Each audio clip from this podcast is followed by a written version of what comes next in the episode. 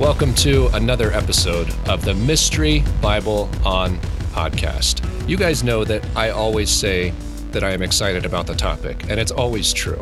But tonight, I'm particularly excited because we are joined by guest co host and author Ken Johnson. Here's why you all should know who Ken Johnson is. I get asked constantly, Joel, how do you have all this weird, obscure, ancient information about things? Or, hey, what are the sources you're using when you bring up the Testament of Amram or something like that? Where do I find that? And the answer very regularly is Ken Johnson. Because Ken Johnson has made ancient Dead Sea Scroll material available easy to purchase. He has commentary on it. And we were discussing before the conversation here that I counted, and I have no fewer than six Ken Johnson books on my bookshelf. And when I say six Ken Johnson books, a lot of that material is ancient material that he has uh, collated, bound, and commented on, and then published in a small book. So I owe a great debt to Ken Johnson for my breadth and understanding of the Dead Sea Scrolls, which is vastly eclipsed by his. And I know Dan would say similarly. Uh, Brian Brown is not able to join us tonight, but I know he's going to be extremely jealous of the conversation that we are about to have. So, tonight, we are recording this, interestingly, on February 28th, the day before a leap year. And the reason why that matters is because we are discussing ancient calendars. Now, for some of you who are rolling your eyes and saying, why does that matter? I promise you, if you find this podcast in general interesting, you're going to find this material interesting because this is very relevant. If you want to understand feasts, festivals, and the reason why those things matter, because they explain to us the times and the prophecies about the times. And as we are entering what's probably some very interesting times, then the more we understand the overarching narrative of calendar and times and seasons, the more the Bible makes sense and the more we get a good idea and orientation to what might be going on in our very lifetime. So I want to give the disclaimer now that nobody here is trying to name the hour or the day of the return of the Messiah. That's not the point. What we're trying to do is understand the Bible and the information that it makes clear to us. And what it makes clear is that we should be paying attention. And one of the ways we pay attention from the beginning of creation is through the calendar. That's very difficult to do if we don't understand the difference between our calendar and what calendar Noah was looking at, or Adam, or Jesus for that matter. And it's not that simple. But Ken Johnson has written a book called The Ancient Dead Sea Scroll Calendar and the Prophecies It Reveals, where he goes to great lengths to explain the ancient calendar versus the modern calendar, the ancient Jewish calendar versus the modern Jewish calendar versus our Gregorian calendar. And he is able to illuminate some deeply fascinating uh, things that are extremely relevant today. So, Ken Johnson is an author and a lecturer. He speaks on a variety of issues related specifically to biblical prophecy, ancient history, the church. Uh, he's, he's an expert on the Dead Sea Scrolls. He has a doctorate in theology from the Christian College of Texas in Texarkana. If you search really hard online, you can find uh, some Bible studies that he's led that I've benefited from. And he also has a website that he will share with you towards the end of this. So that's who we have tonight. Buckle up, put on your helmet, your life vest, your seatbelt, whatever else you need to do as we explore the space of calendar and prophecy and Dead Sea Scrolls. Ken Johnson, thank you for joining us. Thanks for having me on the show. Ken, I want to start with some broad conversation Many of our listeners who have been listening from the beginning of our podcast episodes are familiar with the Dead Sea Scrolls, but we are constantly getting new listeners and new people joining, which we're very grateful for. We have the best uh, audience and listeners in the world. Take a few minutes and just explain why do the Dead Sea Scrolls matter? Why are we talking about a bunch of ancient stuff that was found in some caves? And why have you dedicated so much of your time and brain power and gifting from God to trying to make sense of these ancient documents? Well, I think it's important because um, the Bible tells us that we're a fallen race and we need salvation, and Jesus came to save us. and there was a first coming, and there'll be a second coming, and all of that has to do with prophecy. Uh, Israel coming back, Israel being displaced. And what's interesting about it is in the Old Testament, you have Jews that are just brothers and they speculate on things. Then you get to Matthew chapter 1, and all of a sudden you've got Pharisees and Sadducees and Essenes and, and several different groups, Samaritans, and they're all trying to kill each other. So, what in the world happened? Well, it's in something happened in that 400 silent years. And they just call it silent years because it's between the Old and the New Testaments. And most of the records were missing or corrupted or ignored. And so when you go back to try to figure some of those things out, uh, the time period, there's very little that still exists until the Dead Sea Scrolls come back. And then they, they tell the story of the Essenes and that time period, how they understood prophecy, how they understood the Messiah. And all of a sudden, it starts making a lot of sense. I mean, you and I would say that Sadducees and Pharisees are basically a cult. If you say you're a Christian, but you don't believe there's a Holy Spirit, there's no life after death, there's something wrong with you. You know, and so it's the same thing with the Jews. The Jews all believe that, but you've got Pharisees and Sadducees that somehow took over. And in the Dead Sea Scrolls, there's a lot of history on how they took over, why they took over, when, who did what with whom. And then, in addition to that, you've got a lot of commentary, a lot of extra biblical information, and a lot of stuff about prophecy. And so that's really the important thing. I think most of us uh, understand the basic gospel, but we want to know more about, you know, I mean, if there was a scroll that told us when the Lord was coming back, that's not supposed to exist. But if there was something like that, I'd want to know about it.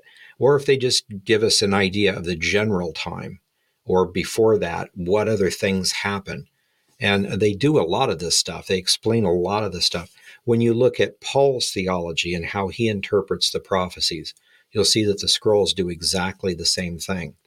And so it's really amazing just to kind of continue. It's more of a, uh, that's what I thought type thing rather than changing your theology. Uh, thank you. That's very helpful commentary. And I, I want to just drive some of this home hard, especially for new listeners part of why the Dead Sea Scrolls and, and, what Ken Johnson's describing here, part of why they're so interesting is because we know when they were buried. We don't know everything about, eh, when I say buried, when they were preserved and, and stored, and it was a period of time that predates Christ for the most part. And we don't know everything about who put them there. We have some pretty good guesses, but what's very interesting is it's a huge amount of material that gives us a lot of insight into what was happening in that intertestamental period. And the people who were taking this material so seriously were a product of the Old Testament and they were coming right up on the threshold of what of the times that we call the New Testament, specifically the messianic period of Jesus Christ. So it gives us really good insight into how the Old Testament applies to the next things, specifically the Messiah.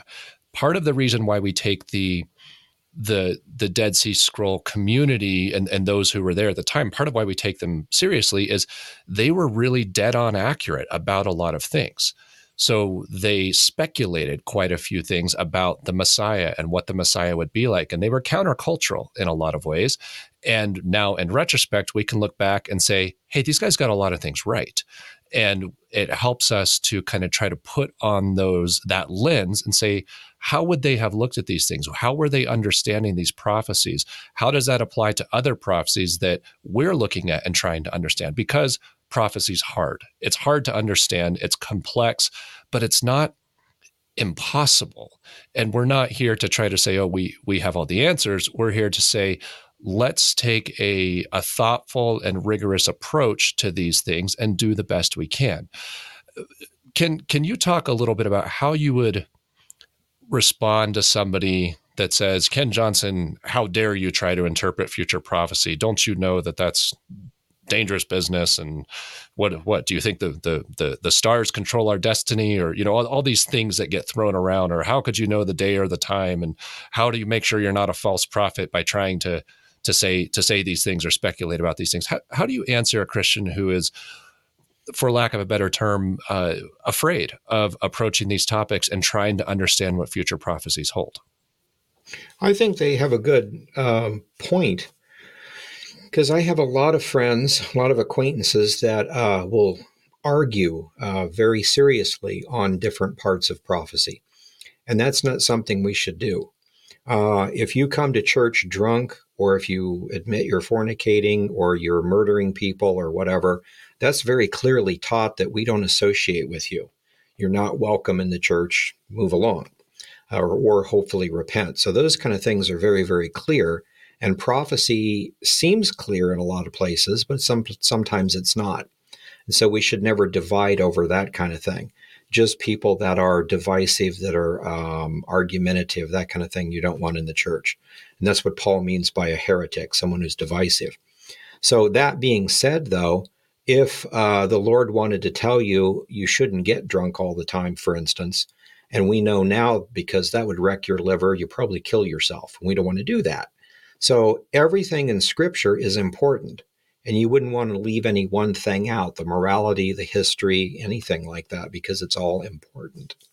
And so when we're talked, when we're, we're told about prophecy, it's important to understand at least the key ideas to know where we're going so we're, we don't have to worry. We know the Lord's in control. Um, that's very important too like in second peter when he said well if there was a flood and there's a prophecy of a flood and a fire since you know the flood occurred obviously the fire one's going to too so why shouldn't we prepare ourselves and become holy so it's really important that we study those things uh, i would never go to a church that doesn't teach morality or or ignores genesis or ignores the life of david for instance or whatever and one of the Dead Sea Scrolls actually says that it's a serious sin to ignore prophecy. And that kind of makes sense if you think about it. If God has told you, I'm going to send a Messiah, I'm going to send him right at this point, and he's going to die for our sins and start the age of grace, and we'll have salvation, and there's nothing anybody can do about it. Well, that's fantastic. That's something we'd want to know. And of course, we argue over dates and stuff, but as soon as it happens, then we'll know the exact date but it's important to understand as much as we can about all those things. We wouldn't want to be willingly ignorant, but uh, we never want to add to Scripture either. So we have the Old Testament and the New Testament, which is our 66 books. We want to judge everything by it. And sometimes you'll have, um, uh, well, there's actually a lot of fake works by the same names from the Middle Ages. So we should always be skeptical of anything outside the Bible. But at the same time, when it mentions the book of Enoch, the book of Jasher, the book of Gad, the book of Nathan, things like that, apparently they existed because they're mentioned. So if those still existed, I would want to know about them. And th- that's kind of an interesting thing, too. A lot of people say, well, maybe Jude was simply mentioning Enoch because he liked the book. I mean, we don't know why he mentioned it. And that's kind of the wrong question to ask. Why did he mention it? The correct question is why did the Holy Spirit, who inspired the Bible, cause Jude to write that so that we understand there is a book with a prophecy in it by that name? And the only logical reason is that the Holy Spirit wants us to know that it exists. It's not necessary for salvation. You have everything that you need for a basic life of godliness, as Peter says. But if you want to know some more information that might help you, that might comfort you, then this exists, that exists, that exists. And I, I understand we don't want to add, you know, 3,000 books to the canon. People will just say, well, there's no way I could ever be saved because I'm not going to be able to even read 3,000 books, you know. So the Bible is exactly the way it's supposed to be, no more, no less but still there's extra history, extra prophecy, things like that that we need to know about. Well, and that on a very practical level as well, if we want to understand the Bible that we have, we need to be able to step into the shoes of the the time, the place, and the culture to whom it was written, because it makes references. And it takes for granted that the original audience that was reading, you know, the the, the recipient of these letters, the, the people to whom Jude directly wrote, he's making references and taking for granted that they have some familiarity with them.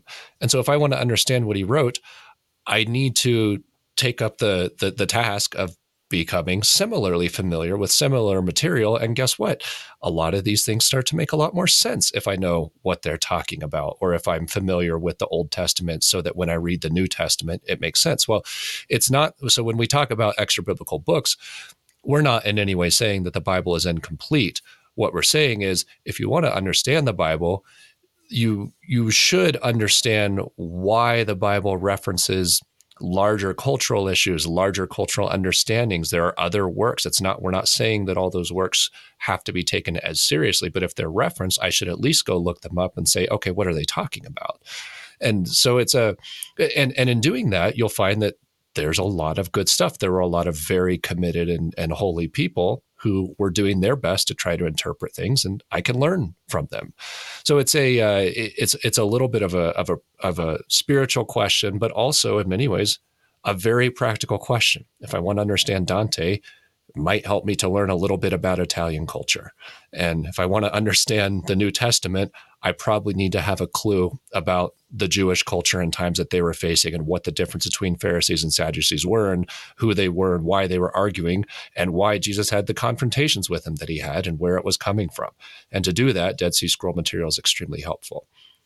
Uh, Dan, I know that you have uh, a lot of questions and probably getting specifically into the ancient Dead Sea Scroll calendar material now that we've kind of oriented our listeners to the Dead Sea Scroll topic.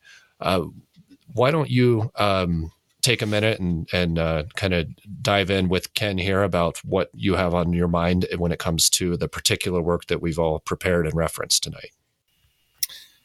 Yeah, and, and thanks again, Ken, for joining us. Um, so one thing going through this book, it get you go into a lot of detail on how how years are counted and all these different possible formulas for uh, for leap years and uh, how many days in a year, how many weeks, when it starts. Uh, it's pretty interesting. And, I, and one thing I was thinking as I was reading it is, you know, if God wanted to, He could have made years easy to count right? He could have just made a 364 day year that always lined up exactly and didn't need any leap days, not, no leap years, no leap weeks or months, uh, and was just consistent. But he didn't. And uh, do you think? Do you think there's something that he didn't because he was, uh, you know, allowing people to to kind of go through some steps to to figure this stuff out, or um, I don't know if that question even makes sense. Yeah, I, I think so. I think it's partially for us to to learn, like the Bible says, it's the glory of God to conceal a matter and the glory of kings to discover a matter. And so I think that's part of it. And the scrolls actually talk about a uh, conspiracy kind of that happens about two to 300 BC where they change a lot of things. And one of them is changing the calendar. And uh, I, I, think it's interesting, you know, the Lord could have made it exactly even where it looks good, looks designed. But I think a lot of times he will just leave things to be somewhat random uh, so that we can look at it and say, well, okay, people teach evolution and random stuff people teach creation and very specific stuff and you can like kind of pick and choose. He doesn't want to you know create everything. He doesn't want to force everyone to believe i think. I think it's a lot with the the, the same kind of thing as a lot of the prophecies and a lot of the other things. Uh, they're they're a little bit vague so if you want to understand them you can but if you want to scoff you can do that too and it, correct me if I'm wrong, but I, wasn't it the Book of Jubilees that actually prophesied that in the end times the calendar would specifically be corrupted and there would be a shift from solar to lunar? Uh, yes. Uh, so, so the fact that the calendar is corrupted is in itself a fulfillment of of a particular prophecy, not a directly biblical, but a, a, kind of adjacent to biblical prophecy, where it said, "Hey, part of, one of the challenges at the end times is that the calendar is going to be corrupted, and that's going to confuse people, and the feasts are going to be at the wrong times or at uh, confusing times, and and all those there's there's that's real verifiable history. Those those things happened." Uh, talk a little bit about Ken, just the um, the situation we find ourselves in when we're trying to reconcile the stuff that the Bible says when it's counting about days and weeks and years, and we're looking at our calendar going, I, I, you know, I don't see a, a month of Nisan anywhere on here. What, what, what is, what, what, what does that mean? Just, if you can give the, the lay of the land of, eh, for a postmodern American Western evangelical Christian who's saying, okay, I want to take this stuff seriously. What are the very first steps that that that person's going to need to understand when they start looking back at trying to understand um, calendars and times that are two, three, four thousand years old? Okay. Well, one thing we have to understand is that um, everything that we do is based in Rome. Well, Greek and Roman, Latin type stuff, but basically the Roman culture. And Rome had a couple of different calendars that we don't know a whole lot about way back when. But in 46 BC, a guy by the name of Julius Caesar redid the calendar system. And from that time forward, it's the same kind of calendar system that we all use. Today, we call it the Gregorian calendar.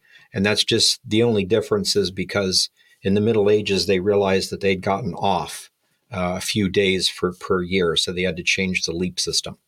But it's the same system. For whatever reason, he started his new year in the middle of winter, which doesn't make any sense. But anyway, so we get January, and they, they name it after different things. January was named after Janus, who was the founder uh, or one of the founders of ancient Rome, later on worshipped as a god. And they go on through the rest of them. Uh, July was named after Julius Caesar, and August for Augustus. But most of those uh, were basically numbered. And I think it's interesting. The scrolls tell us that the original calendar was solar, just like this one and the year starts in the spring. And one of the interesting things is you just kind of look at internal evidence.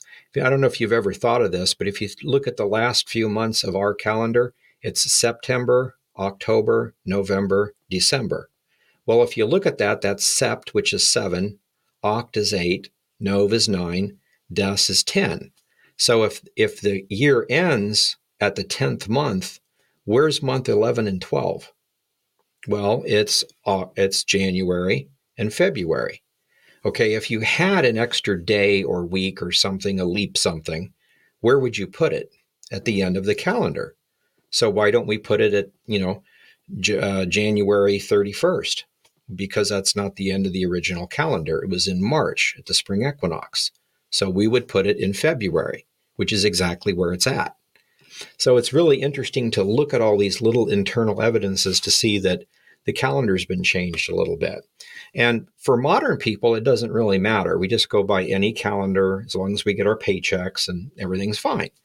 But if you're talking about prophecy, and if the Lord didn't want to make it super complicated, but simply wanted to have a simple calendar system, and it got corrupted somewhere along the line, I would want to know the differences. And basically, there's not a whole lot of differences. And when you look at the calendar system, we can get into that later if you want to, but when you look at it, it's very simple and very interesting. And you can go through all of the Old and the New Testament and see places where Moses or Jesus or somebody did something on this date, and three or five days later, something happened. You instantly know the day of the week, how close it was to a festival or a Sabbath and you go, you'll go, oh, okay, I know what's going on here. You just instantly know stuff. And so when that begins to happen, you begin to realize, hey, I bet they were following that calendar. A little too convenient. Yeah, it, and and not there's a reason why the day is noted in the New Testament documents. So it's so if, what you know when we talk about these these old writings like the New Testament, writing wasn't cheap then. It, anything that's in there is there on purpose. It's not like today mm-hmm. where you can put a zillion words down and it costs you nothing. You had to have a scribe, you had to have papyrus, you had to have ink, you had to have education. Then making copies was difficult. So, so all these details are intentionally included and and in our english translations we kind of tend to skip over them a little bit because because it, it, we say well that that does i don't know when that is so it doesn't matter well when you do get oriented to the ancient calendar then you start seeing oh wait there's a reason why he's calling out the specific day that this is happening mm-hmm. because it to an ancient Jew it would have explained to them the context of why these people were where they were, why these events were going on, why they were in this particular city, what festival was probably happening at that time, and it starts to put a, a lot of really fascinating cultural context on it. That I want to go back to what you were talking about with just how our calendar is, uh, how our, our Roman and Gregorian calendar is a little bit odd because it's been kind of massaged and manipulated, and it, and it has a lot of uh, Roman ego kind of tied into it, and that's what partly why we have months of that's of seemingly random amounts of days. And but the ancients were primarily looking at the solstices and the equinoxes, and you talk a little bit about this in your book. And it's funny how it, it just becomes really common sense, where if you go, okay, the spring equinox that's uh, the the fun of it. You know, that's coming up in March, which is just come. We're on the doorstep of March as we record this. The I'm sorry, the, the spring, the winter solstice is what I'm trying to say, not the spring equinox. The winter solstice is at the shortest time, and which is right around December, right around Christmas time. And there's a lot of festival around that time. And then you have the equinox, which is when you have equal amounts of daylight and nighttime. And that occurs opposite from each other in March and September. And in between, you have the summer solstice, which is the most daylight. So if you think about the circle of, of time having two points where the one, where there's the longest and the shortest day of year and they're opposite each other, then directly in between those two, you have the equinoxes where they are equal to each other. And all the ancient calendars kind of tend to revolve around those Uh, those seasons and those times that are predictable and recurring. And it made sense because you had to orient your life around, well, at a certain time, then we get the shortest day. And that seems to happen the same number of days every single time from the last time it happened. And then we know that spring is coming. And then we have a time where the day and the night are equal. And we know that from there, it's going to get to the longest day. And then from the longest day, it's going to go back to the shortest day. And and so what you have when you look at these ancient cultures is a lot of overlap between when these festivals and when these things happened. Uh, for example, Halloween that we look at, you know, we know Halloween is around a harvest festival time. Well, if you look at it, it's directly between the fall equinox and the winter solstice. And similarly, you look at Easter, which people say, oh, well, Easter is a celebration of Ishtar and these other pagan holidays. Well, it's no accident that there are lots of celebrations that happen at midpoints between equinoxes and solstices or on equinoxes or on solstices like christmas for example is, is right right at the winter solstice. So i know there's a lot more layer and complexity to that but it really helps a, a western thinker who's used to thinking january february march or fourth of july being you know the major calendar point to kind of step back and say no no no. How, how would 2000 years ago the whole world was operating on a somewhat similar calendar because everybody was paying attention to the seasons and the times and the sun. And and then on top of that you have the moon which is marking its its own patterns on top of the other patterns and they don't always line up. That wasn't specifically a question but i know you cover a lot of that at the beginning of your book to try to orient the the thinker and the and the reader to what's going on here and what is it we're trying to shift back uh, what mindset do we have to return to to even understand what we're talking about when we talk about ancient calendar. So if there's anything you want to add or highlight or any interesting fact you want to throw out there you're welcome to and then we can uh, move forward. Yeah i think that's that's really important to try to get uh, a good understanding of how that stuff developed. We don't know why he chose January, for instance, as the new year, or or some of those things. But our system is is pretty cool in the sense that we want to try to get the year as accurate as possible. So we have a 365 day year, and that with a leap day every four years, basically. And that makes the spring equinox almost always on March 20th. So, I mean, like we're really pinpointed. Now, the Dead Sea Scroll calendar is a little different. They have a leap week instead of a leap day because it's a little more important for them to mark the Sabbaths accurately rather than the spring equinox. But it's interesting just to kind of see that each one has its own point. Then the modern Jewish calendar has a leap month, which is not the most accurate way of doing things if you're wanting to plant potatoes at the right time. You know, but a lot of stuff to think about. Yeah, and, and, so I encourage you, listeners, when you when you read your Bible and you see something that tells you the day and the month, don't just skim over it. Ask yourself, why is that here? Now, that gets really interesting because there are places in Scripture where it tells us the day and the month, like way, way, way back, and one of those is Noah. in the story of Noah, which is not very far removed from Adam, Uh, when you just think about the timeline, it is in terms of years, but not in terms of lifespans. Then Noah going all the way back to the ancient flood of Noah in Genesis, there's a lot of extreme specificity around this happened on this day of this month, it relatively in this year. And and to us, if you don't dig into this, it doesn't mean anything. But when you do understand that, then you start to see how these things are projected forward and actually provide a, a template for a lot of uh, a lot of the stuff that we start seeing in the New Testament, and and and we can um, we can certainly get to some of that. Can all all this is you know it, it's interesting from a historical perspective, but what is it about the Bible that makes times and dates so fascinating? And and I'm, it's a leading question because we know that the Bible says some very specific things about things that are going to happen in the future or in the future from when they were written. And I'm thinking specifically of Daniel, for example. Daniel actually says, Hey, guys, in a certain number of days and a certain number of years and a certain number of weeks, then some very, very important thing's going to happen. And then a certain number of days and years and weeks after that, another very important thing is going to happen.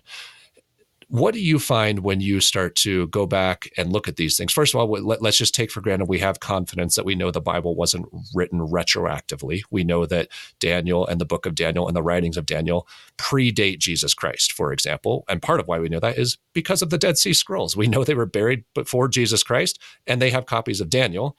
And so if we have prophecies of Daniel that were preserved before Jesus Christ, then we can go back and say, okay, what did Daniel say about these times? And what do you find, Ken, when you start going back and trying to understand these things that Daniel said? What, was he was he accurate? How how do these old prophecies hold up when we can actually, on the other side of history, look back and say, were these guys correct or not? Yeah, I think it's it's very important to do that. I mean, just on a secular matter, when you go through Genesis and you get and you count up the years, and you're told that the, the flood occurred in the 600th year of the life of Noah on the 17th of day of the second month. Uh, that makes it uh, the um, 17th of ER 1656 on a calendar. And you can always, every year, you can mark that. And so it's interesting. And, and I love doing this when I come up and say, hey, do you know tomorrow is the anniversary of the flood? you know, and people are firstly say like, well, how would you know that? It's like, well, we've got it in the scrolls and other things like that. But then all of a sudden it hits them. It's like, well, wait a minute. It's if it's an anniversary, it really happened. And, of course we know it happened, but it's just one of those things that it's like, oh my gosh, tomorrow, exactly so many years ago, tomorrow, millions of people died. I mean, and it's just it just kind of blows your mind when things like that happen and you can see all of that kind of stuff with uh, the calendar system daniel though is a really interesting thing because in in chapter 9 it'll say that uh, from this event so many days the messiah will be cut off and then there's going to be apparently a gap because there's a destruction of a temple uh, and then a rebuilding and then a coming back and all sorts of stuff like that but in that first part, if you find the decrees, there's four decrees. But if you find the decree and you go forward exactly so many days, it comes out to be April 6th, uh, 32 AD. And uh, a lot of people have talked about this. It's uh, been written about by Sir Robert Anderson, uh, Chuck Missler, several other guys. And one of the complaints about that is that that doesn't fall on Passover. In other words, it doesn't fall on the new moon. And so there's something amiss here. And all the guys like Missler and everybody, they ba- basically said, well, one plus one is two. Somehow that was the right date. Yeah, I don't know. And so they just kind of left it. Well, when you get into the Dead Sea Scroll calendar and you realize it's lunar, I mean, it's solar rather than lunar, rather, uh, that year, if you calculate it out, the 6th of April was Passover. It was the 14th of Nisan. If you're not going by the lunar calendar, it actually is to the day. And so okay, it's so- really interesting. I had a friend that uh, actually kind of lost faith because he was taught that's a prophecy, went back and looked at it and said, it, that's not even on a full moon. There's no way it's right. You know, and so he started yeah. wondering about all that stuff. So let, let me let me go back and and uh, so every, you just said some really really really important stuff, and there are some people in our audience who are smiling and nodding along, and there are other people who are going, "Wait, what?"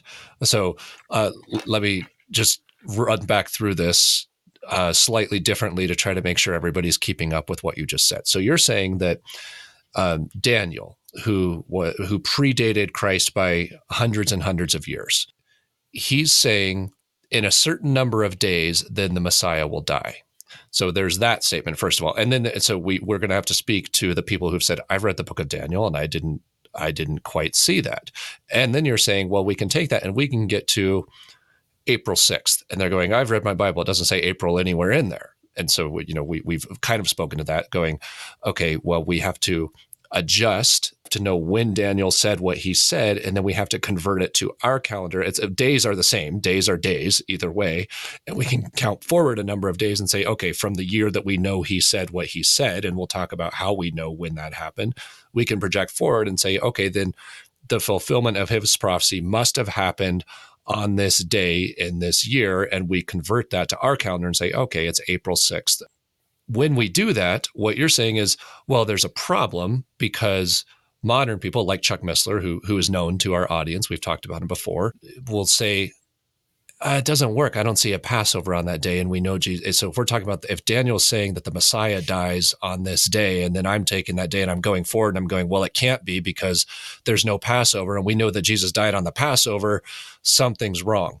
But what what you just said and what our audience needs to understand is the reason why it's wrong is because the Jews or, or uh, uh the modern Jewish calendar, I'm trying to speak very carefully here. The modern Jewish calendar is not quite the same as the original Jewish calendar. So the original Jewish calendar was a solar calendar, and the current Jewish calendar is a lunar calendar. So the way they're counting Passovers is a little bit different. And if you don't reconcile for that, then you're going to get the the conundrum that Chuck Missler and others ran into going, is Daniel wrong or is the Messiah's death wrong? When the correct answer, as you're saying, is neither. They're both exactly right. You just got to be looking at the correct calendar. Right. Now, can you speak to the process of reading the book of Daniel? And, and we don't have to go, it's in the book, so you don't have to go into great detail. But when somebody reads the book of Daniel, how do they go from what is on the page in their English translation to April 6th? Because Daniel talks about uh, weeks and months and years. And, and somehow we got to get from there to a specific day, hundreds of years later in a given year, and say, okay, then this thing happened. And by the way, it happened to line up with the Jewish festival, and we have to reconcile for the calendar. So there's some steps in there. And mm-hmm. part of what I want to get to is if you read Ken Johnson's book, The Ancient Dead Sea Scroll Calendar, he'll show you the process, listeners, of, of how you can do this too. It's not hard math, there's no wizardry involved, but just give people a sense of the kinds of things that, that you have to do when you have your Bible open and your computer and your calculator and your calendar. Just say, there's no sorcery. What, what, what do you have to do? Yeah, it's actually pretty easy. It's in Daniel chapter 9, and he basically is praying for repentance. And the angel comes to him and says, Okay, here's a prophecy I'm giving you there's going to be 70 weeks of years. And that's the way it says it in the King James. And a week of years on the calendar system, they have a year, which is a year like we know it. And then seven years is called a Shemitah, a seven year period. Kind of like we have a decade of 10 years, and there's 10 decades in a century, and those are marks. They have seven Shemitahs or seven years, which is 49 years, and then a Jubilee year, and that's a Jubilee period. So there's two Jubilees in a century. And so he's basically saying there's going to be an event where this happens. And from that time, if you start, start counting, there will be 70 weeks of years. So something will happen, you know, uh, so many years into it and so many years into it. And then the Messiah is going to be cut off. So that's 69 weeks of that 70 year period. So if you understand that, that's 490 years total minus a seven year period. That's uh, um, 483 years. And so understanding their years might be different than ours. The easiest way to do it is just to convert that into days. And I forget the number, but it's like 200 and some thousand days.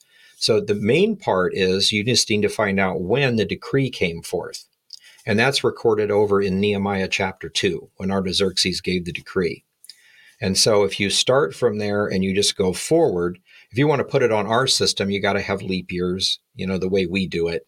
And of course, going from AD to BC, there's an extra year, and you know, you got to take that into consideration. But it comes out to be April 6th, uh, 32 AD, which is really interesting because there's a different Dead Sea Scroll that actually gives that same date also. But um, it's it, that's basically how it's done. We, it's just really simple. There's a date given, and there's supposed to be so many days, and then another event occurs. So you're saying that you can that in anybody who who understands these relatively basic Jewish calendar principles can look at the book of something like the book of Daniel, where he says what he says, look forward uh, 400 years and say, oh, he called the exact day on which Jesus died, and we can actually see that it lined up with with the Passover and the prophecy. Yeah, yeah, it's the same thing. If you if you ever noticed back in Exodus chapter 12, which is the story of the Exodus. It says that it happened 430 years after the promise was given to Abraham, and it was fulfilled to the day. So it was exactly 430 years that day when God led them out of Egypt. And so God is really specific. I'm not saying all prophecies are like that, but there are a lot of prophecies like that that are to the day.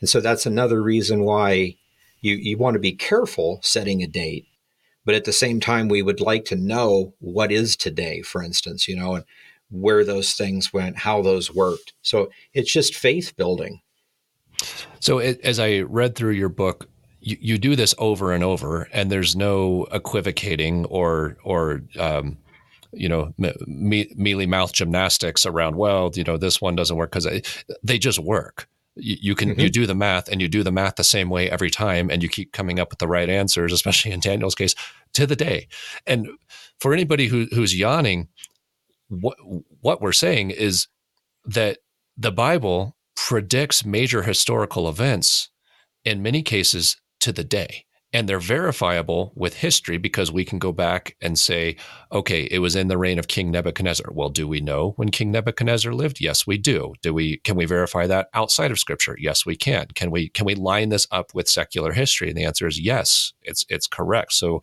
for you know say say what you want about scripture, but that guy Daniel knew his stuff and he was right and he foretold the future very very accurately. And that raises all kinds of questions which we we don't have to get into immediately. I know Dan has another question. I want to pass the mic to him in just a moment here, but um, it raises a lot of questions like, well, how could how, you know how how could the Jews who followed all this how could they miss the Messiah then? And there's a lot of speculation around that, and it's it's a it's a tough topic because it raises all kinds of difficult things. But this is how th- this is the importance of being able to understand the calendar when you read the Bible because it it it it brings into high relief the overarching reality of the narrative of what God is doing. Because you just went across multiple authors, across multiple generations, over a 400 year time gap of, of dead air, and into the New Testament and connected it all to the day using only the words on the page of scripture and making a few basic calendar conversions and it works. And that just that can't happen by chance. And you and if it did you wouldn't be able to repeat it with similar passages but you can. And it's not again it's not a, a magic ken johnson trick. It's just you once you have the right material and look at it correctly then it lines up and it works yeah, you could come up with an excuse as to why that would work, or maybe even two sets. But there's actually three sets of data in there. You you have the same thing of when the Messiah is supposed to come and die, which is 32 AD. You have when Israel is supposed to come back the second time. That was supposed to be uh, May 14th, 1948. And then they were supposed to take the temple back and on June 7th, 1967. Those three dates are in there. We use the exact same type of formula and they come out to the day. And so it's interesting to me. I, I, don't think anybody could come up with some sort of convoluted percentage type math to get six dates to match perfectly. Well, especially not over did. Over literally 2000 years in some cases. Yes. It, it's it's not he's not saying oh this is going to happen next Thursday. He's going to say in 1965 AD, you know, a, a day that that you know that our listeners you know that, that your parents remember in some cases you personally remember it's that th- these daniel prophecies were fulfilled to the day. And you would think that would be a bigger deal. You, you would think this would be, you know, people would be, uh, everybody would just look at that and say, well, then the Bible must be true. And, and that is the correct conclusion is, is to at least say, well, it must be taken very, very seriously. Yet somehow people go to great lengths to try to explain that it doesn't say what it says, when in reality, it does say what it says and it's correct and it's not correct once from that same passage it's correct three different times for three different events that we can verify in some cases in the relatively recent past. Dan, I, I want to let you jump in with your questions, and then Ken, maybe we can orient to talking about uh, some things about the future because that that's where uh, this gets awfully relevant for some of us. Yeah, and and if and if you're listening and trying to figure out this calendar formula, uh, Ken actually has a very handy website where you can go in and type in dates and and see the calendars on all these different dates. So we'll share that with you also. Um, one interesting thing you you talked about in the book with with these different um, dates is you talk about a section where uh, there's all these quotes of these different rabbi, rabbis that are putting curses on people who try to figure out the date of the Messiah, because if they did, it would point directly at Jesus. And so they're like, well, don't you know? You don't need to go look at the dates in Daniel, because you know there must be something wrong with it because you know, it, it's only Jesus if if you do that. Um, is, is, there other examples of, of things like that, like arguments you hear of from people of why this stuff shouldn't work or why it should be ignored? I think it's mainly from from religious groups that are not Christian, or maybe Christian denominations that uh, it's going to change something. You know, for instance, I had a friend who was a Presbyterian. That, uh, of course, they're they're Calvinists, but they're also, or at least his group anyway, was uh, amillennial. So Israel can't have anything to do with anything. So I showed him this this particular passage, and it's like, well, be that as it may, here's a date. So many days later, Israel's supposed to come. That's when it happened and there's multiple prophecies of Israel coming back, and they say, well, that's you know us or it's symbolic. Yeah, but the dates. There's a group of people that call themselves Jews that on May 14th, 1948, create in the single day a state called Israel. Or my guess was going to be Judah, but it became Israel, you know. Mm. So it's like, what do you do with that? And he actually said that would mean our theology is wrong and we're not going there. it has to be a coincidence and that was it. Wow. I'm like, yeah. okay, well, it's, you know, I'm not saying he's not saved or anything. It's just, if my theology is wrong, we should change. I think that's what the whole book of Hebrews is about. Paul is writing to the Jews that are in the temple at that time, basically saying, you guys knew what the Pharisees taught and the Sadducees and the Essenes and all the different groups, and you picked one, one denomination that seemed logical. That's understandable. But when the Messiah shows up, and he does the things taught by one denomination and not by the others, and you're part of one of those, apparently you're wrong, convert. Not a big deal. You took a guess, you were wrong, just convert. To say, I don't know, I mean, you were there. He healed blind people. Some of them were in your family. Some of your family actually was raised from the dead. And you're going to reject that because it doesn't fit what you want it to be. You know, and he even gave them a warning. If that's true, the rest of the prophecies are coming to pass. So within 15 years, there won't even be a temple. You better make a decision and you better make one now. And so it, it's pretty interesting to kind of see all that. The whole idea of Paul is like, no, prophecy is rock solid. Uh, if the powers that be have decreed, I'm going to do something, and ain't anybody going to stop me, that's that's going to happen then. So there's a lot of things like that I think that are interesting. But yeah, there's uh, I you know I could be off on dates. I could be off on my understanding of when certain you know battles are going to take place. But I just want to try to figure them out. Obviously, they're going to take place. And I could see you being, you know, thinking that the church has replaced Israel and Israel has absolutely nothing to do with anything, at least up until 1948. Then it's just like, but they're there. You know, I've got I've got uh, people that have said that you know the Jews over there now are not the real Jews; they're refugees from a Khazarite kingdom, and you know all these other different things, anti-Semitic stuff. And it's like, Well, bottom line is the real Jews were supposed to go over there on May 14th, 1948. So whoever went over there calling themselves Jews and did that on that date must be the real Jews. I mean, that's what scripture says. Bottom and, line is you know, they're in Jerusalem and I'm in that. I'm in Colorado, so one of them is is the one that fulfilled the prophecy. You know, to just and, and I, I, like the humility of that, Ken, because I, I think w- we as humans, and, and I'm including myself in this, we we have great capacity to turn blind eyes to things and it's mm-hmm. it's not new. Every generation does it, and sometimes looking back in retrospect, like how how could I have refused to see this? And it's because we have we have systems and paradigms that we're very comfortable with, and we don't like to change them. And and even when they are obviously wrong, we don't like to change them. Every year, I go in a rant on daylight savings, like why are we still doing this you know and that's going to come up for you know the the worst the worst end of that is about to happen. And uh, another one that um, I don't know if you want to comment on but Dan and I have talked about this one a little bit is people hold very very dearly the idea of of Good Friday and the traditional uh, Easter week. And and we're coming up on that. And millions of churches including the one that I'm in are going to celebrate it. And we're going to f- follow some of those things. But in the back of my mind I'm going Friday to Sunday morning is not three days and three nights. Mm-hmm. And there, and, and I know that with some of the work that you've done, there there are things that make a lot more sense. But to do that, you have to be willing to zoom out, put everything on the table, look at what the calendars say, adjust the calendars, understand the feasts and the orders that they worked in, understand how the Sabbaths worked.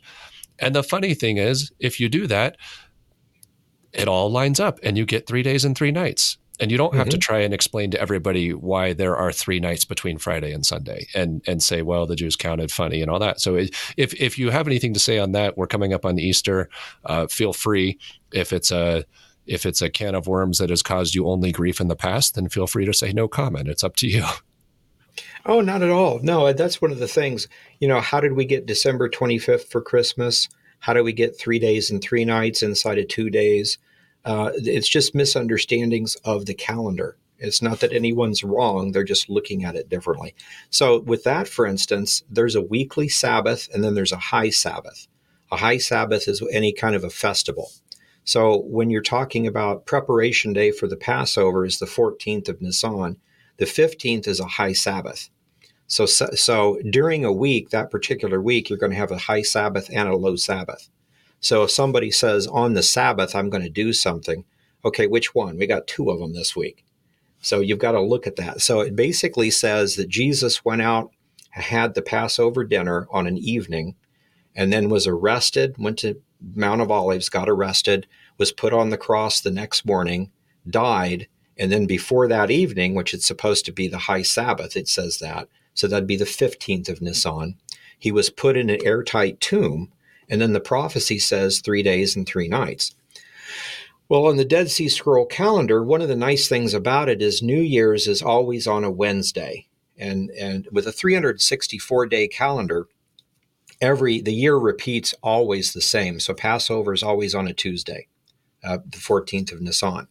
So basically, and of course, it starts in the evenings. So at dusk on Tuesday, uh, he had his Passover dinner. Wednesday morning, he was crucified and that's still the 14th. The 15th starts Wednesday night. So he's put in an airtight tomb before dusk.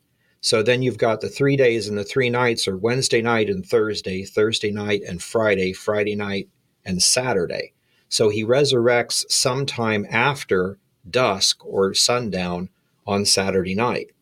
And the text in the scripture says the, the women went to the tomb early, like at sunrise on Sunday morning, and it was he was already gone. So it fits perfectly with scripture. You know, I can't prove that it is or it isn't, but that's their calendar and that's the prophecy. And again, it, it fits really well, just like Daniel. And then you don't have to do a bunch of gymnastics trying to explain to somebody how, um, you know, Friday, Saturday is actually three days and three nights because it's not. And so I, I think that's just an example of, hey, we're, we're not trying to start an argument. We're not trying to tell people that you're a heretic for celebrating Good Friday. It's more just we we we misunderstood the calendars, and partly with the help of the Dead Sea Scroll material, which is relatively recent, by the way. A lot of this material is post World War II, and and by the time it's well, it's all post World War II. But then by the time it gets dug up, translated, analyzed, restored, and into the public's hands, it's going to be a little while. And so, as we are looking at and understanding these things, and as you're kind of reconstructing what this original calendar would have been and reconciling it with scripture, we're going, we're getting a lot of light bulb moments. And the fact that a tradition from several hundred years ago would be off on those means, okay, well, we have a really old tradition that is not quite right, but it doesn't mean that uh, you know we, we don't have to start a new denomination over it. And I th- think that's kind of what you're saying. But to me, the, those sorts of things are really really helpful because you go, oh, all right, that that actually makes more sense. That there, if you recognize there are two Sabbaths in the week of Passover, then you don't have to do any gymnastics. And by the way, the Jews to whom the gospel was written all would have known that because that was their culture. So when you have, you know, the Gospel of Matthew, Matthew doesn't have to explain to them, now everybody understand there were two Sabbaths because they all knew that. Of course, there were two Sabbaths. It, it, they, they, they, they celebrated it every single year. They understood that there's a high Sabbath and a low Sabbath. And so when he said this happened on the Sabbath and then this happened on the other Sabbath, they all could have easily followed. Oh, that would have been three days later.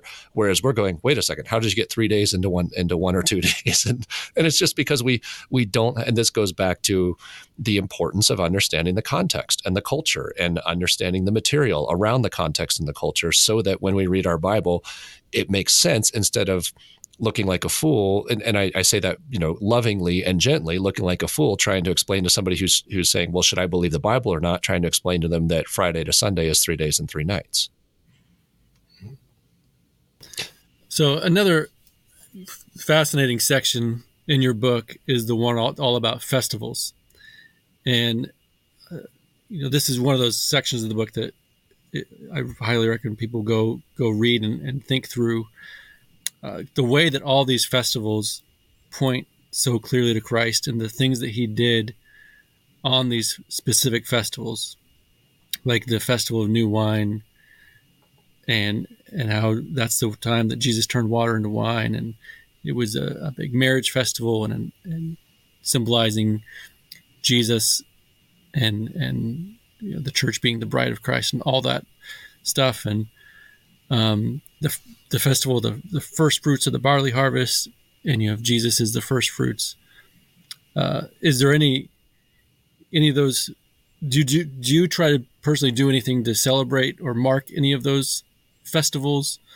Or I don't myself. Um, I occasionally will go to a messianic synagogue and and look at the ritual, especially the one they do on Yom Yom Kippur hmm. fascinating ritual. The way they repent is is just really amazing. We all have sin in our lives. We all need to repent, and it's it's just really cool. But in, in that, it's it's interesting because uh, I always had been taught that uh, there's 50 days between first uh, first fruits of the barley harvest, which is the the week of Passover, and Pentecost, and Pentecost meaning 50 days or Penta, and then uh, that's all. And according to the Dead Sea Scrolls, there's actually four uh, first fruit festivals, and they're all separated by 50 days. So you've got first fruits of the barley, you've got Pentecost, you got new wine and new oil, and then you have the high holy days. And they all have some sort of prophetic significance.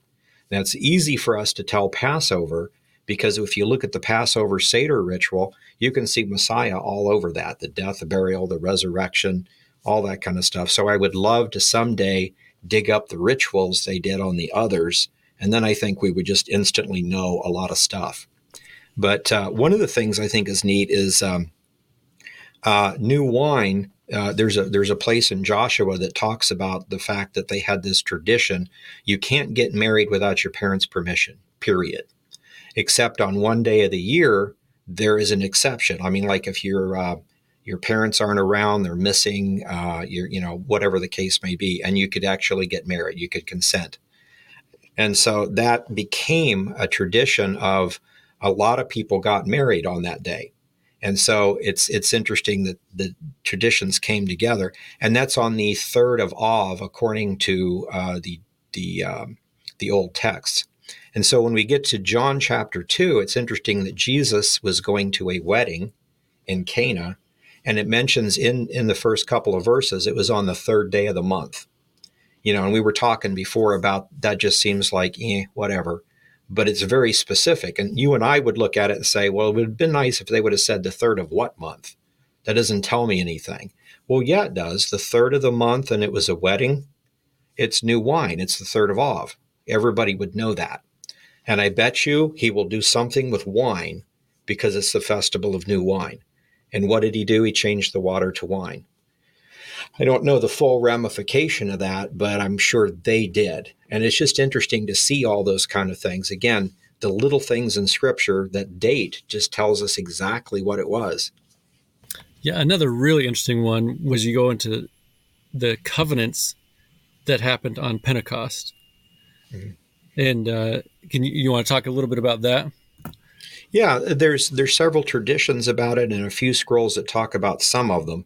Uh, we know that on Pentecost uh, we received the Holy Spirit. The church was born. That's recorded in Acts two. But there are other documents that talk about uh, Adam was given a covenant on Pentecost, or what would become Pentecost.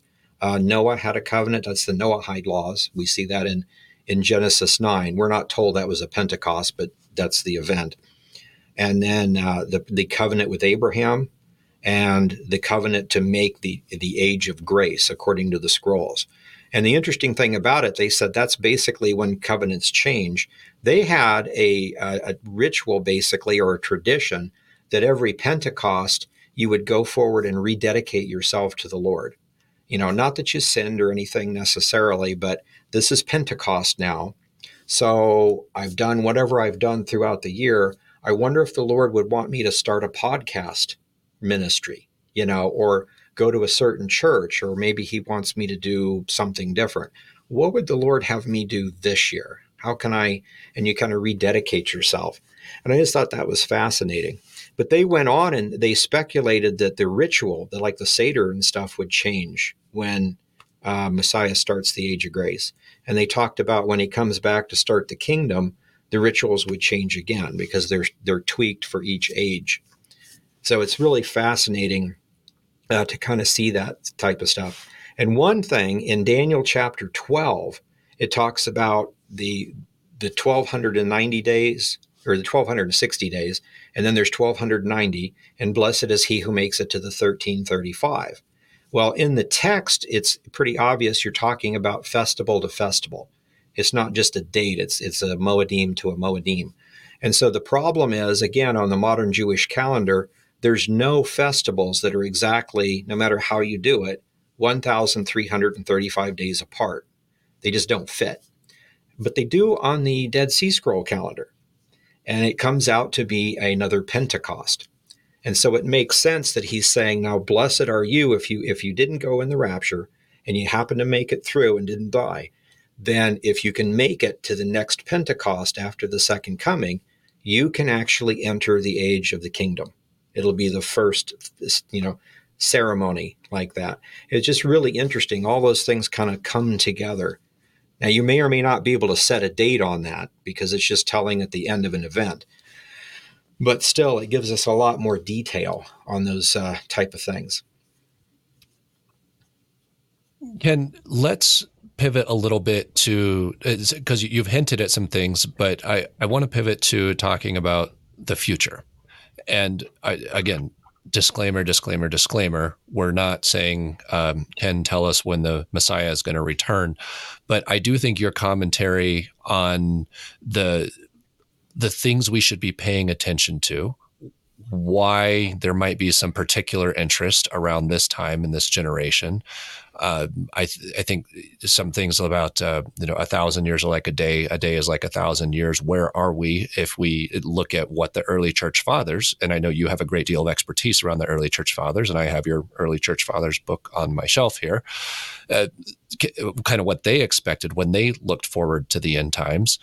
Um, so whatever direction you want to go and ex- explore the space it's okay to speculate. Nobody's going to hold this over your head and say ken johnson said and you know we're not we're not trying to get you to, f- to form any doctrine here. But i do think it'd be really helpful for people who say okay this is all very interesting but i i'm not i can't go run all these numbers. Ken you've run the numbers.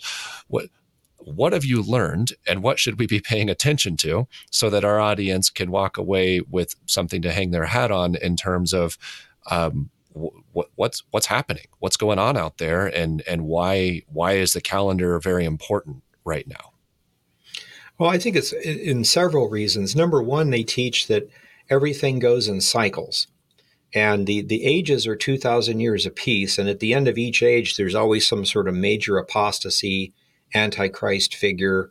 Like at the end of the first age, we've got Abraham and you've got Nimrod and the weird religion he created. So, so just, just, to, age, just to clarify, what, what you're saying is from from Adam. So, so the early church fathers and, and, and the ancient commentators, the the the cycle of humankind is in ages, and those ages are roughly two thousand year ages. And what you're saying is, at the ends of these ages, and by the way, Jesus uses that kind of terminology. He talks about the age and the end of the age, and he says these things. We're, we're not necessarily trying to read backwards into it, but this this is terminology that's that's known. What you're saying is, in two thousand year cycles, we can mark these ages and these transitions. We're not trying to mark it to the day or the hour, but we're trying to say, you know, around two thousand years from Adam, you had a major apostasy and that marked the end of that age and the beginning of the next age. So I'm just trying to orient our listeners to what are we talking about on the scale of humankind, and why are we talking about 2,000 year cycles? So uh, c- continue. Sorry for the interruption. I just I just no, don't want to lose anybody as we go. Yeah. So it's the same thing at the end of the second age, about 2,000 years later. You have the apostasy of the Sadducees and the Pharisees and all that stuff that happened. They actually rejected their Messiah and then the prophecies took place about the destruction of the temple, the dispersion of Israel. And so then you have another 2,000 years. Israel's supposed to come back. There's supposed to be an antichrist, a temple, you know, things like that. And so, and then the, the last age is actually only a thousand years. They call it the kingdom age. So that there's the age of creation, the age of Torah, the age of grace, and the kingdom age. That's what the scrolls call them. And in the Bible, we call that a, a, a millennial reign mentioned in, in Revelation. But in those things, they talked about most of the prophecies happen around the changing of the ages. So, for instance, in, in the last 2,000 years, we probably haven't on, only had a handful of prophecies throughout all those centuries. And in the last 100, 150 years, we've had probably over 50 of them. I mean, Israel comes back, comes back at the right time to the right place, renames it the right the country the right name, uh, revives the Hebrew language. I mean, we could just go on and on and on. All those were prophesied. gains control of the temple site, and, and these yeah. aren't all on the same day. I mean, these are spread out over generation ish. Right. Yeah, and that's the thing with the first coming of the Messiah. Jesus was born. These are major prophecies, but he was born in 2 BC, if we have our dates right. Uh, died in 32 AD. The church age began in 32 AD. The Jerusalem temple was destroyed in 70. The Essene temple was shut down in 73. 75 was the end of the age, and that was actually the Bar Kokhba, not the Bar Kokhba, the uh, Council of Yavne, uh, which kind of ended it. But then there's a group of people that kept trying to bring it back, reestablish Israel, up until the Bar Kokhba rebellion of 135. So you have about a 150 year period. It's not just like one day when everything happens lots yeah. of prophecies happen, but it's at the end of the age. Well, and, and so the ages, the same thing. Go ahead.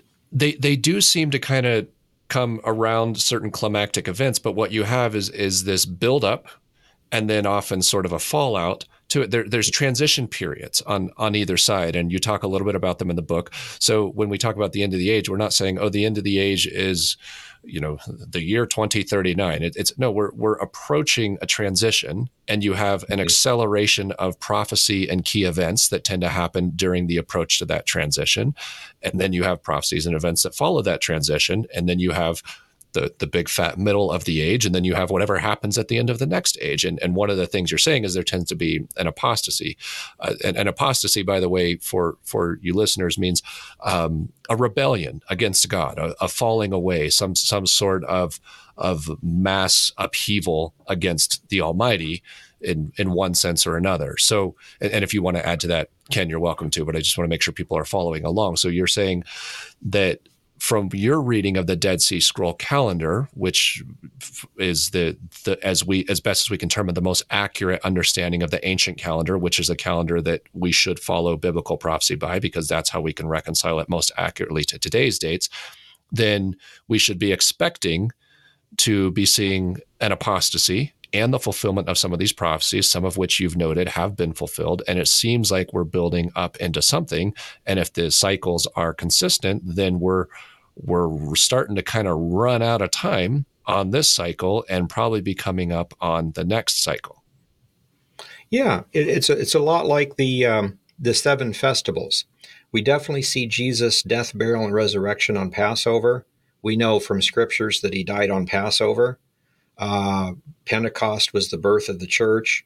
So we would assume, there's nothing that says this in scripture, but we would assume then that the fall festivals would be the actual dates on whatever it is that they teach and the rituals to happen. Second coming, you know, Yom Kippur goat, things like that. So it just makes sense. And we're, we're seeing the same thing in these kind of patterns too. So, for instance, there's a lot of early church fathers that taught the second coming would be in the year 6000 which makes sense 2000 years after the first coming. And they teach the same thing in the scrolls the two the two different ideas. And we look at the patterns and the end of the ages the first the end of the last age was 75 AD the end of our age according to their calendar 2075 so by that time everything should take place if that's accurate. And one of the things I think is interesting is we've had all these other prophecies take place uh, recently, like the ones we've talked about. And there's actually, in addition to the Dead Sea Scroll calendar documents, there's one document. It's my favorite Dead Sea Scroll. It's 11Q13. It's called the Melchizedek document. And it actually says that Melchizedek is the priest that, that takes care of us. He's actually God incarnate, and he comes to pay the penalty for our iniquity. And it gives us a whole bunch of other stuff. And when he does this, it actually starts the age of grace. So give or take even a decade or so, but it's at that time period. But it's interesting. It says that he, the event that takes place where he takes away our iniquity, what happens one Shemitah after the end of the ninth jubilee of their Ona, which is the end of their age. So if you plug that into the calendar, 75 AD minus 50 years is 25 AD. So that's the beginning of the ninth jubilee and then one Shemitah or seven years into that. So 25 plus seven is 32. So, according to that document, the Messiah comes to die for our sins in 32 AD. So you have so again, another it's one of those other things, and I, I, you know, we it could be 31, 32, 33, something like that. Th- that's not really important, but the fact that they had an actual understanding of God manifesting in flesh, dying for our sins, had the date right. Maybe they got it by calculating Daniel. You know, who knows? But they had it right though. And so all these other extra biblical prophecies and concepts, and they have lots of commentaries on the dead on the uh, minor prophets about the end of their age, and some of them with the end of our age. So there's a lot of prophecy in there. So what what you just described is uh, basically they, they they triangulated the death of the Messiah to the same time that Daniel also predicted the death as the Messiah. And with the benefit of mm-hmm. retrospect, we can look back and say, and they were accurate. And it, and they're using it based on counting these large. I'm using the word secular from the from the Latin term meaning long period of time, like saeculum, from, from these these large secular time cycles that are that are happening. And they're saying they're actually indexing these major events to these transitions between ages and uh, and in this case, they're refer- making the uh, the Melchizedek reference, which is a a really interesting, very pregnant reference, and is also referenced in um, in the book of Hebrews. And if again, if you if you were from this culture, that reference probably carries a lot more weight because there because there were there was commentary around specifically Melchizedek, and then of course you have the uh, the, the Genesis accounts of those as well, and that may have resulted in. And I don't know if you want to comment on this, but there's there's some speculation that that resulted in the actual uh, potential corrupting of some of the Masoretic texts, specifically to try to make dates not line up with respect to uh, to Melchizedek.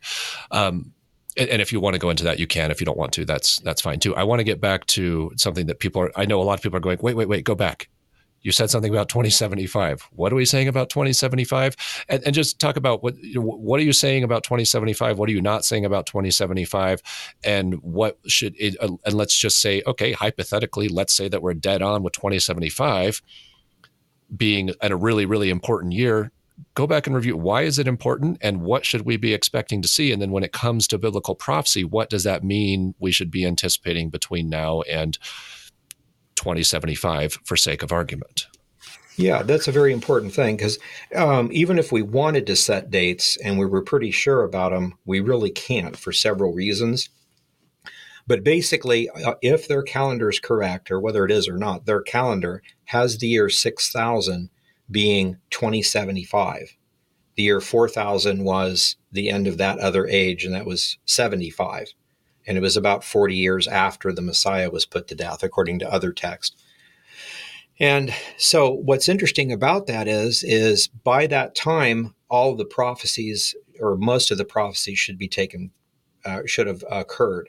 And so just like if you look at the the time when Jesus was here, the first coming, if 75 was the end of that age, you still have his birth, 32 years later, his death, about 40 years later, destruction of the temple, shutting down of the other temple, then the end of the age.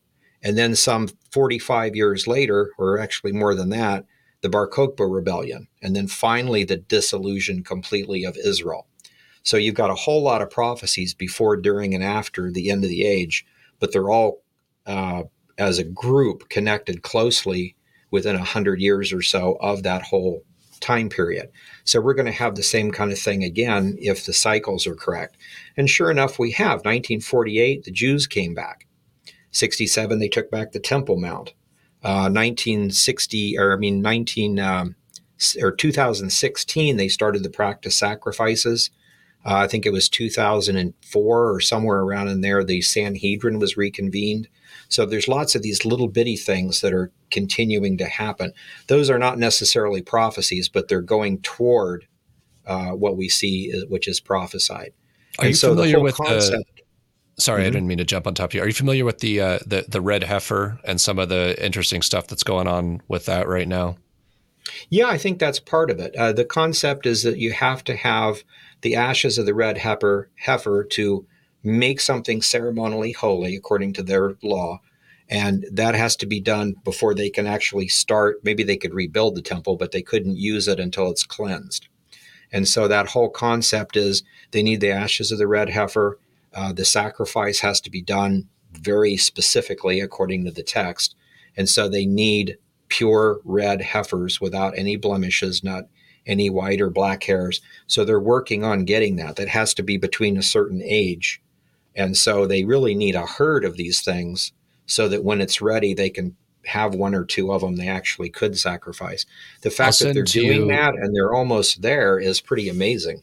Yeah, I'm not sure if you're familiar with it, but there, there's a, a, podcast we reference from time to time that's a lot of fun called Blurry Creatures, and they just had an interview with a guy who's deeply involved in this red heifer process, and um, to hear him tell it. And I know I'm mentioning this because a bunch of our listeners I know are familiar with this, and they're probably going, "Red heifer, where did I hear that?" well, you heard it on Blurry Creatures if you're following their podcast, because uh, this person who's very deeply familiar with this is uh, has a lot of inside information that this is happening like now meaning like like potentially this passover or within a handful of months of this passover that the red heifers identified and down to the the uh, uh, down to the the herd and, and all these sorts of things which is really exciting. If, if that's the case that's really exciting. And it's right along the lines of of what ken is sharing with us listeners is that you have this buildup that this acceleration of important prophetic and ceremonial necessity that all comes together because it's pointing to a transition.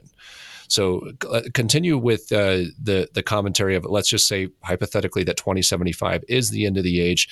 You made a comment before that okay, well then that means a lot of prophecy that we see in Scripture has to take place between now and then.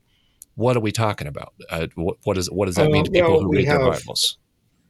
We have the second coming, we have the tribulation period, we have the Antichrist, we have the rebuilding of a temple, uh, and then we have the Gog Magog war, we have uh, the Psalm 83 war, uh, this, the destruction of Damascus, the war with Israel and Iran, and um, there's several other wars that are prophesied. The taking of southern Lebanon, where Zephaniah and Obadiah actually gives us the new borders of what it would be after the war um, the destruction of Hamas.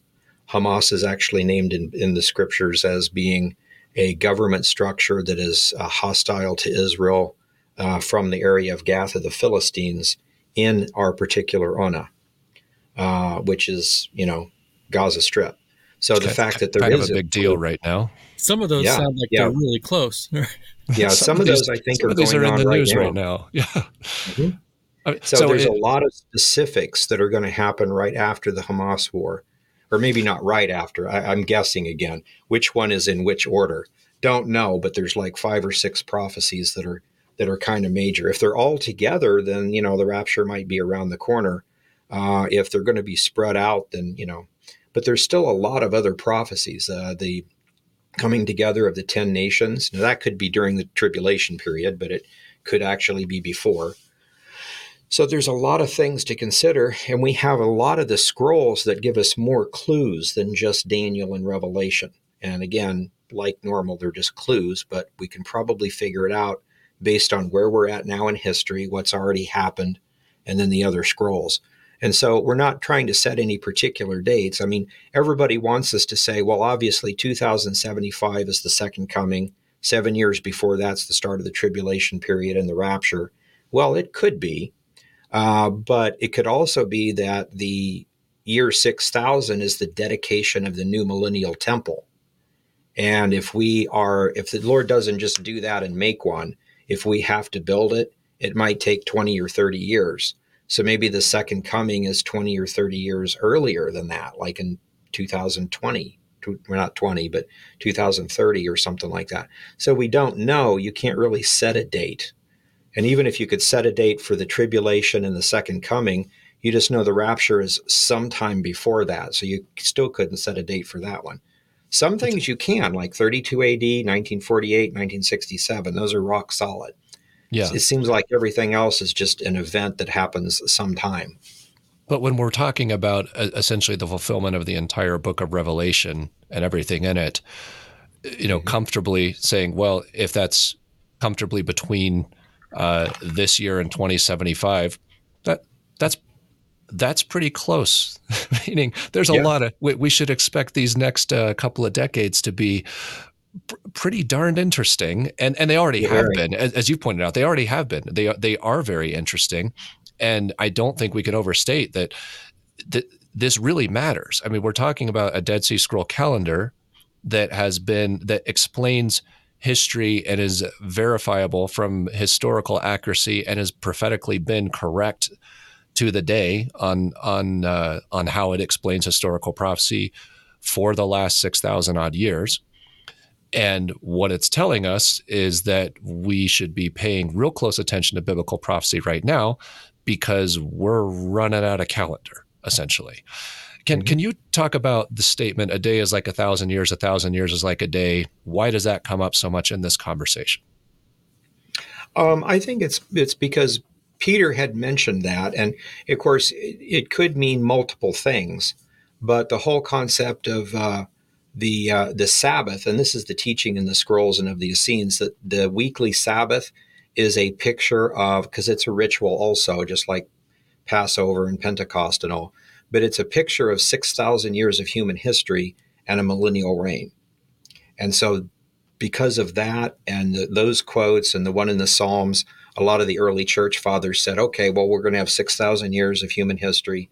And so in the year 6,000, that's when this, the uh, kingdom would start.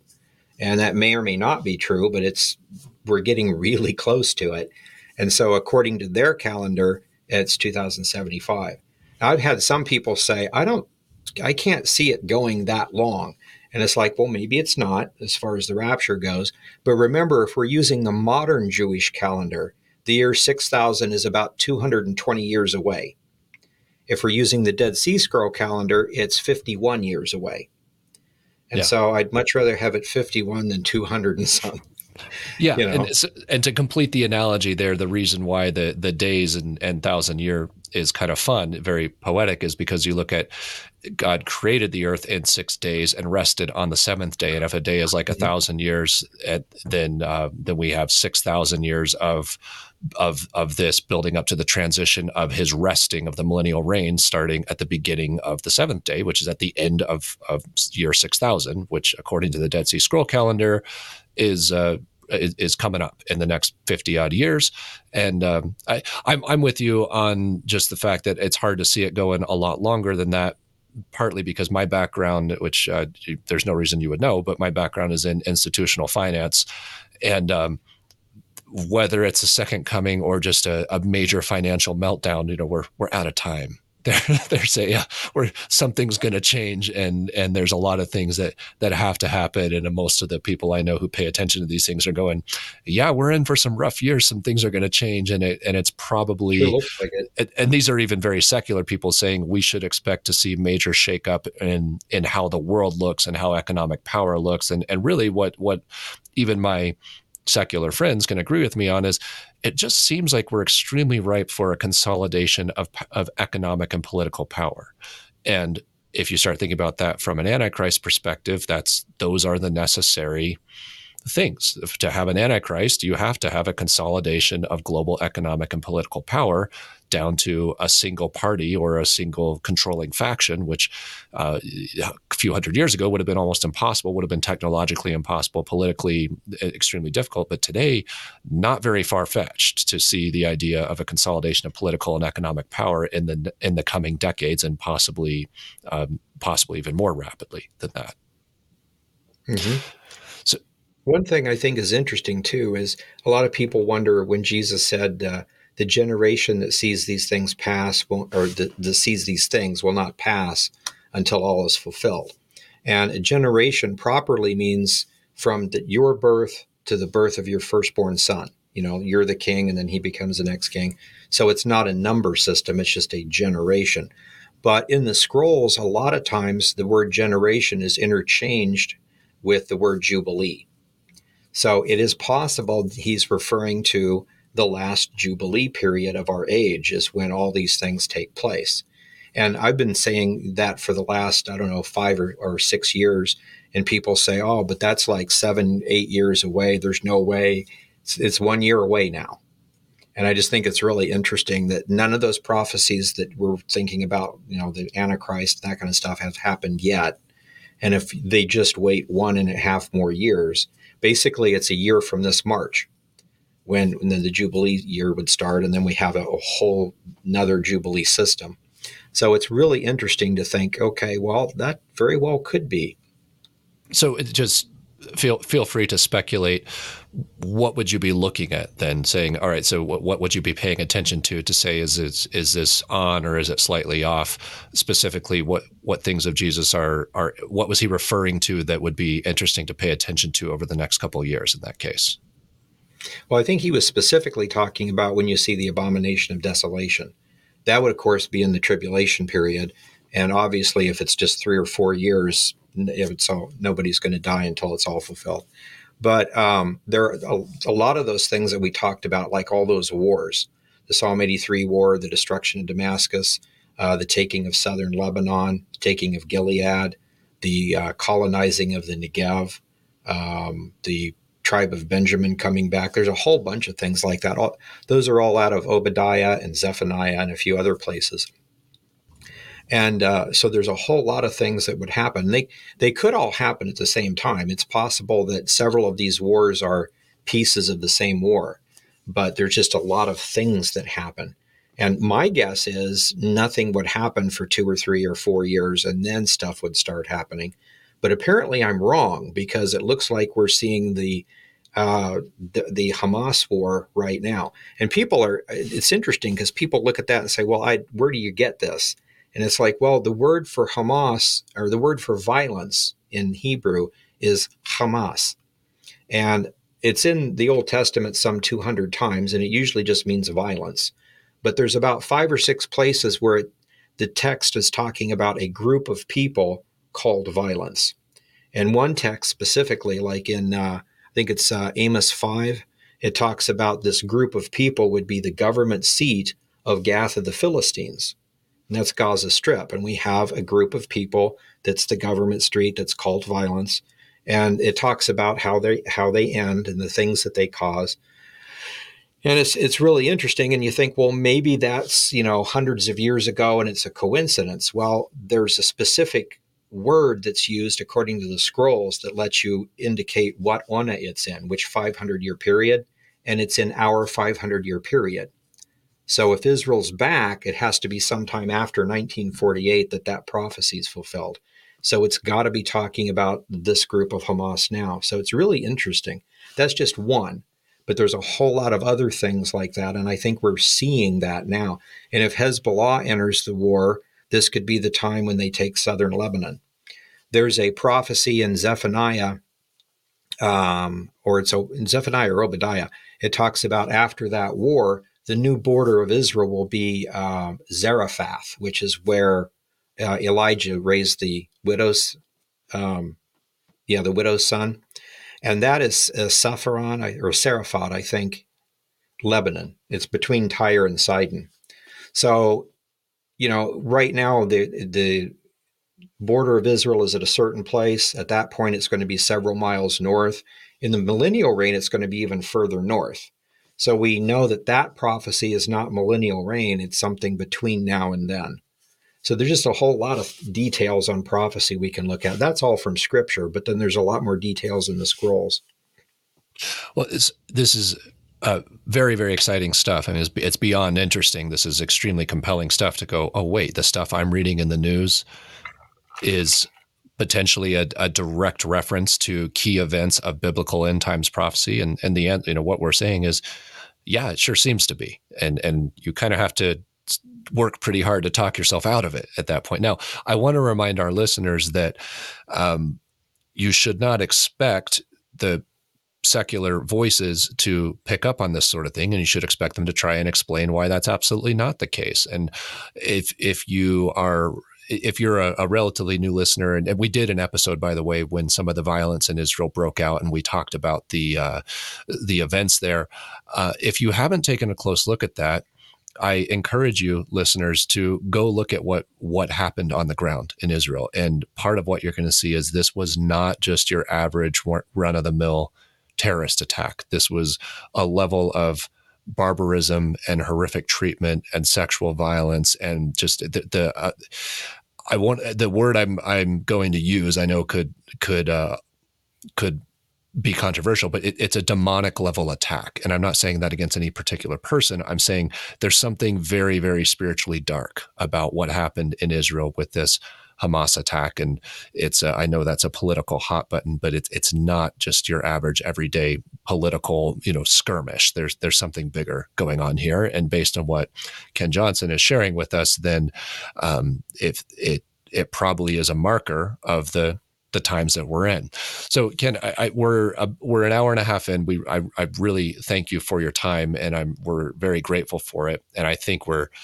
everybody's going, no, you can't stop now. You know this. We're just getting to the really interesting stuff, and and, and I'd be more than happy to revisit some of this with you. But before we wind up here, if you could share your general thoughts on try to let's picture the listener that we have some listeners who are nodding along saying yep i've been i've been reading up on this stuff. I've been paying attention to it. I'm familiar with the material. And then we have other people who are going what?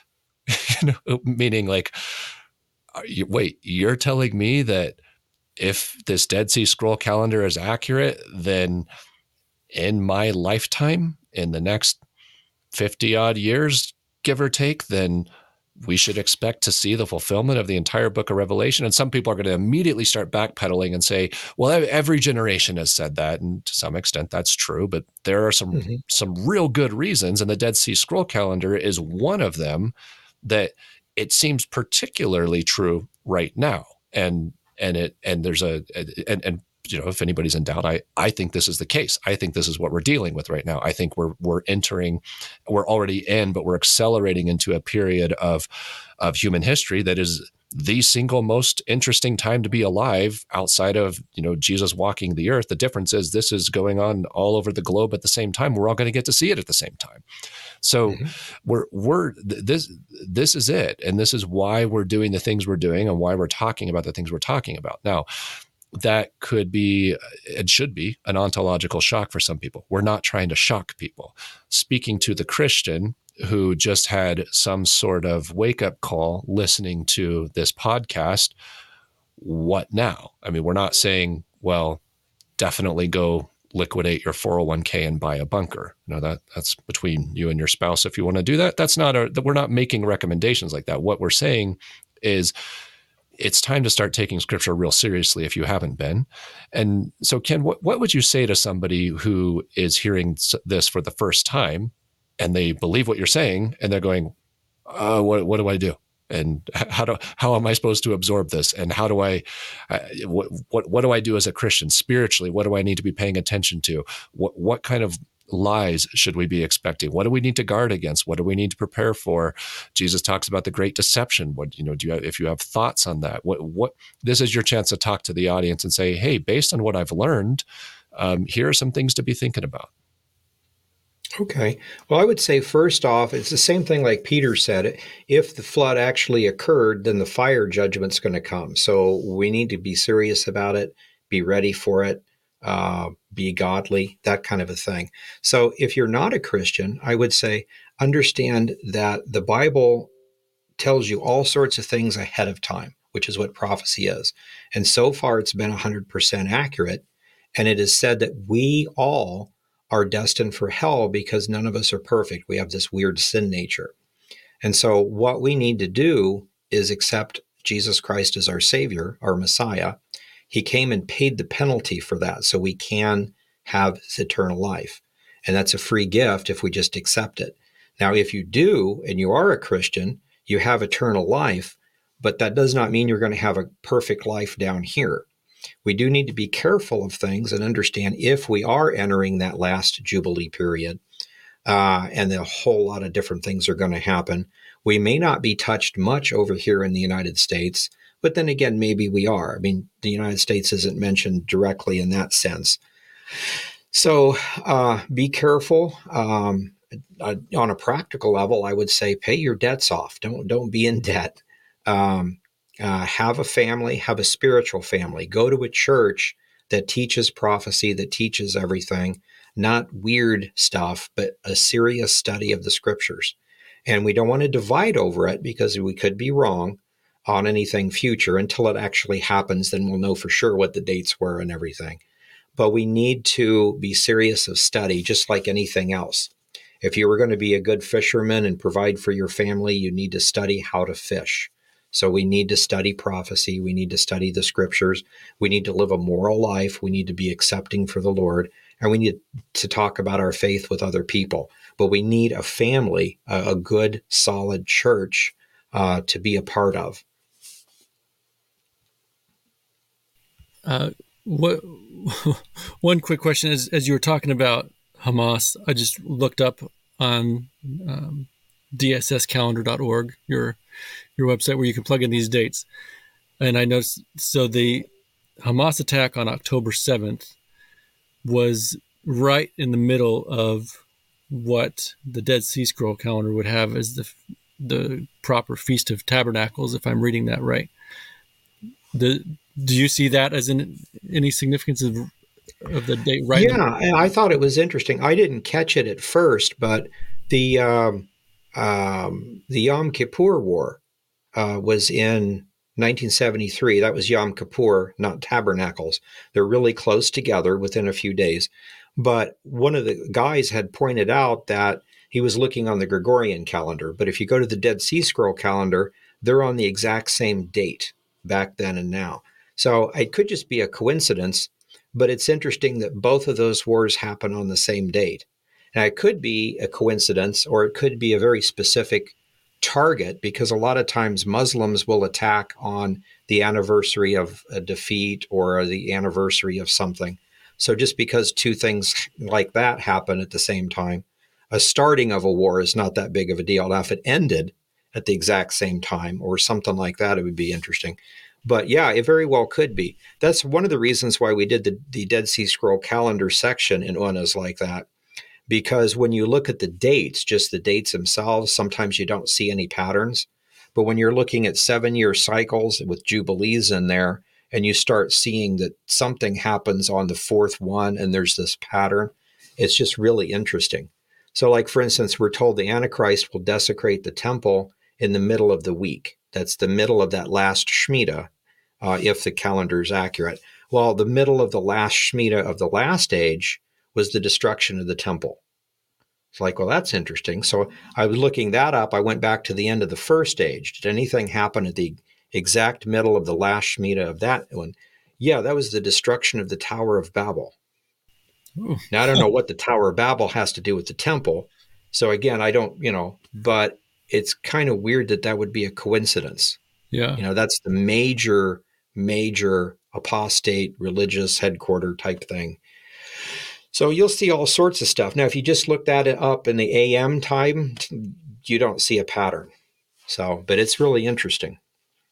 That's very interesting, and you, have probably noticed our our logo, which we had a lot of fun with, has the Tower of Babel, and so we we pay close attention. It also has a UFO, but we uh, it, we pay close attention to the Tower of Babel because it's a it, we, we when we study Genesis, when you when we study the beginning, it seems to inform a lot about the end and so we we pay close attention to what happened at the beginning because if we if we understand the beginning then the end makes a lot more sense because and, and so does the middle. So that's mm-hmm. uh, so those are topics that we refer to frequently.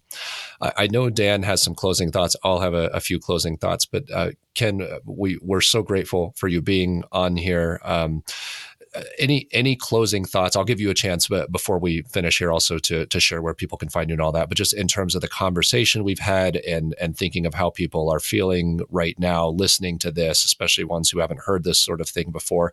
Any closing thoughts? Your commentary on um, finding a church and getting involved and being submitted to good, solid Bible teaching, I think is absolutely the best possible advice. Um, anything else you think people should be looking at, paying attention to? brushing up on um, the, based on your expertise in these areas and related areas? Yeah, I would just say continue to study the New Testament specifically and the Old Testament, and then the scrolls when you can, just to treat it seriously, just to try to figure things out, to see what's going on. The moral points are the most important, the prophecy parts are equally important, and we need to focus on those things and just continue to learn. And it's really hard to do that by yourself. I mean, you really do need a group of people. Uh, you can study with us online. You guys have a podcast. There's several groups that are doing things like that. Uh, but nothing beats a good, solid church that you can go to on a weekly basis or a few times a week and have other people interested in prophecy that study with you and things like that. So, um, yeah, just be careful. Don't be fearful. Uh, believe what the Lord said. If you're a Christian, you will have eternal life. It's an exciting time to be here, but we also do have to be careful. That's fantastic advice, and we really appreciate it. What are some of the best resources that you would point people towards if somebody said, you know, I, okay, I want to do that? Where where do I go? Obviously, we we have this podcast, which we we talk some about prophecy, but for somebody who really wants to come up to speed on prophecy, biblical prophecy, obviously there's a lot of charlatans out there. What are some places that you can say, hey, you know, this wouldn't be a bad place to start, or or why don't you go go check this out and you're going to learn some helpful stuff. Okay, uh, Chuck Missler was a great teacher, and there still is his Koinonia House with a lot of his teachings. Uh, I'm over at Bible Facts. We do a, a Monday night broadcast every week, and we have lots of YouTube videos and a network and other things. Um, Prophecy Watchers is another really great uh, TV program that does things with uh, prophecy. Um, and Calvary Chapels, I would recommend. I've been at Calvary Chapel for like over 20 years. And so uh, they're just a really good, solid, biblically based church. Super helpful. Thank you. We're big fans of Chuck Missler. And uh, while you are talking about these things, go ahead and tell people where they can find you, what you have going on, um, any books you're particularly excited about, any projects you're particularly excited about. Uh, we've we've briefly mentioned your websites, but feel free to say them again so that people can find them. How do people find you, and what you have going on, and what other resources do you have that people should be paying attention to? Okay, our main website is BibleFacts.org, and that's F A C T S, like a fact. Um, but uh, we've been there for quite a while. We also do a a broadcast on YouTube on Monday nights at 7 p.m. Uh, we have about 70,000 uh, subscribers on that channel, so we're doing real good there. Um, uh, you can always go to the Calvary Chapel Association. A lot of those links are on my site too. Uh, we do have a, um, a, private group. It's not Facebook or anything, so we can talk about whatever we want to talk about without being censored. Uh, it's bfn.biblefacts.org, and of course the uh, links are all there. Uh, I've written about 34 books total um, in the last five or six years, and a lot of them have been on Dead Sea Scrolls, Bible prophecy, things like that. So the testaments of the patriarchs are amazing. That's uh, yes, the, I have the history I, and the prophecies from before Moses. So we've I've got that on my on shelf. Uh, I, I second that uh, enthusiastically. People need to read it, and especially people who are interested in some of the some of the woo woo topics that that we cover. there's some very directly relevant stuff there, and, and that's one of the ones where people ask me, Joel, how are you making these connections? Well, you read the material, and Testament of the Patriarchs is a really interesting one. Yeah, it is. That's how they said that we know the Pharisees and Sadducees are lying because you can't have an oral Torah from Moses that says the opposite of what these say. So it's pretty amazing. Like the Testament of Noah is amazing. It has he has a dream of the empires in metal mountains that are identical with uh, Daniel chapter two, the metal in the in the image. So it gives us more information about the empires and things like that. So there's just a whole bunch of things to pull in together. So we're going to continue writing on the scrolls. Hopefully this summer I'm going to put together a, a book on the really small fragments that are prophetic and kind of pull all those together. So we're continuing to write, write and research. We know where there's some other scrolls uh, we just can't quite get our hands on them yet. Uh, when we do, though, we will definitely publish them. So that's what we want to do is just bring all this information out, and so everybody can look at it and figure it out. I, I will also mention just because it's it's an interesting um, uh, serendipity that the Prophecy Watchers Conference, one of their major annual conferences, is in Florida this year, and it starts tomorrow. And typically, you can, uh, and that one's in Orlando, but typically you can go to their website and download after the fact and, and pay to see the speakers and the different presenters there. And that's always a great material as well. Um, Dan, closing thoughts before we wind down here. Yeah, you know, as you're as you're listening and as you know as i was reading this book one thing we're always tempted to come back to is like well we want to know right? We want to know the date of the end and we don't know. You know maybe it'll be 2032 maybe 2075 maybe whenever. In hindsight it'll be obvious um, but I've, i was also thinking that, that you know that's true on a big scale of what that date is but for for each individual one of us, any moment could be our end, right? We're not guaranteed tomorrow. And so if you're listening to this and and you don't already know Jesus is your savior, right, there's no more important decision you could make than than to than to follow Christ.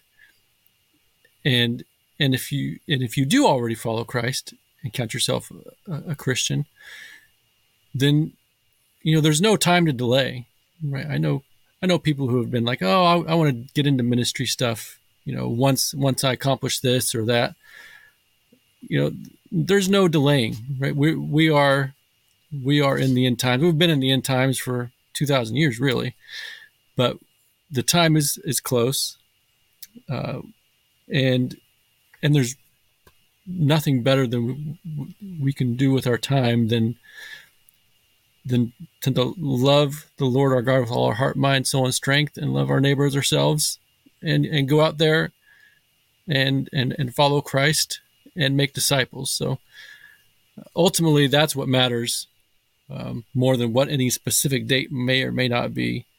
Uh, it doesn't really matter. What matters is is following Christ, and everything's going to be reconciled in Him anyway. And I'll I'll echo that, uh, dear listeners. We hope that as you've listened to this, it has uh, hopefully uh, given your eyebrows a little bit of a workout in in the the most positive sense, so that you're going, oh, there's some urgency here, and yeah, there is. That's why that's that's why we're doing this podcast. That's why you know that that's why I'm in seminary and shifting into preaching full time and and shifting away from the finance career I was building before that is because I'm I'm personally feeling the urgency, and I, I think a lot of people are. There's a lot of uh, a lot of people that are going. I think this might be it. And whether we're right or or wrong, that's a that's a real good bet to make because you're you're you're going the right direction with it. We should be living with urgency and not just because of some clear and present danger, but because of our excitement about Christ and his return. And th- that is the human life that we've been given. We've been given the opportunity to do things on earth by faith uh, for the sake of Jesus Christ, who lived and died and resurrected for our sake. And he rewards what we do on earth. And when we do things out of love for him, then he tells us it pays eternal dividends. And this is this is a real good time to be thinking about that, saying, okay, well, what does he want me to do? And I, I loved what uh, Ken Johnson alluded to earlier, where he said, there are times to say, what can I be giving to him? What can I dedicate to him? And I would encourage each and every one of you listeners to have that conversation with Jesus Christ. Have the conversation directly with him. Yes, talk to your your uh, your believer friends. Yes, read your Bible. Yes, talk to your pastor and all those sorts of things. But none of those substitute for having the conversation with Jesus. If you ask him what he wants from you, he'll tell you and he'll put it on your heart and he'll put it on the page of your scripture and he'll put it in the lips of the preachers you're listening to and in the the uh, the words and actions of the people around you who love you and who love him and you're going to start to go oh i think i understand what he wants from me. And some of it's real real plain. Like dan mentioned it's love your neighbor as yourself love your god with all your heart soul mind and strength. Live righteously as ken mentioned. You you know most of the things. And so start start with those but be having an active conversation with jesus christ and say hey if you're coming back soon what can i be doing for you in the meantime what do you want from me? What have you given to me that you want me to bring back to your feet so that uh, it's it's a, a gift to you? Because i'm looking forward to the day when i see you coming in glory. We're all going to see it. We're going to see it whether whether we die beforehand or or whether he comes back before our, our natural death. We're all going to see the day when he returns. And we're all going to be as uh, as uh, i think it's uh, second thessalonians uh, chapter 1 says we're going to be marveling together looking at looking at him and marveling together. So I anticipate that eagerly, and hopefully you caught some of that uh, eagerness and that excitement in this conversation. And it's excitement about past prophecy. It's excitement that the Bible is reliable. It's excitement that we have information that wasn't available a few generations ago to try to understand these prophecies because of the Dead Sea Scrolls and because of the work that people like Ken Johnson have done to try and make them accessible and understandable to us. And so we have this stuff available. And it's a very exciting time to be a Christian. And it's a very exciting time to be a follower of Jesus. I encourage each and every one of you to get a copy of the ancient Dead Sea Scroll calendar by Ken Johnson and uh, all, all 36 of his other books if you want to, as many of them as you want. I've certainly benefited from them. I'll put links down in the uh, down in the description below. You'll see it in the show notes. And we're very grateful to Mr. Johnson for his time and his expertise. And um, while we're talking about it too, this this of all episodes is probably a pretty good episode, a pretty good podcast episode to share with your friends. Obviously, that's how this podcast grows. But more importantly, we want people to be feeling the same urgency. We, anybody who you know who needs to know that Jesus is coming back and uh, the things that we talk about in Revelation might not be so far away, and there might be some some adjustments you want to make to your life. This is a real good way to orient them to those things, especially as they look at the news. So share share this episode, people. Thank you very much for joining us. We're grateful to Mr. Johnson, and we look forward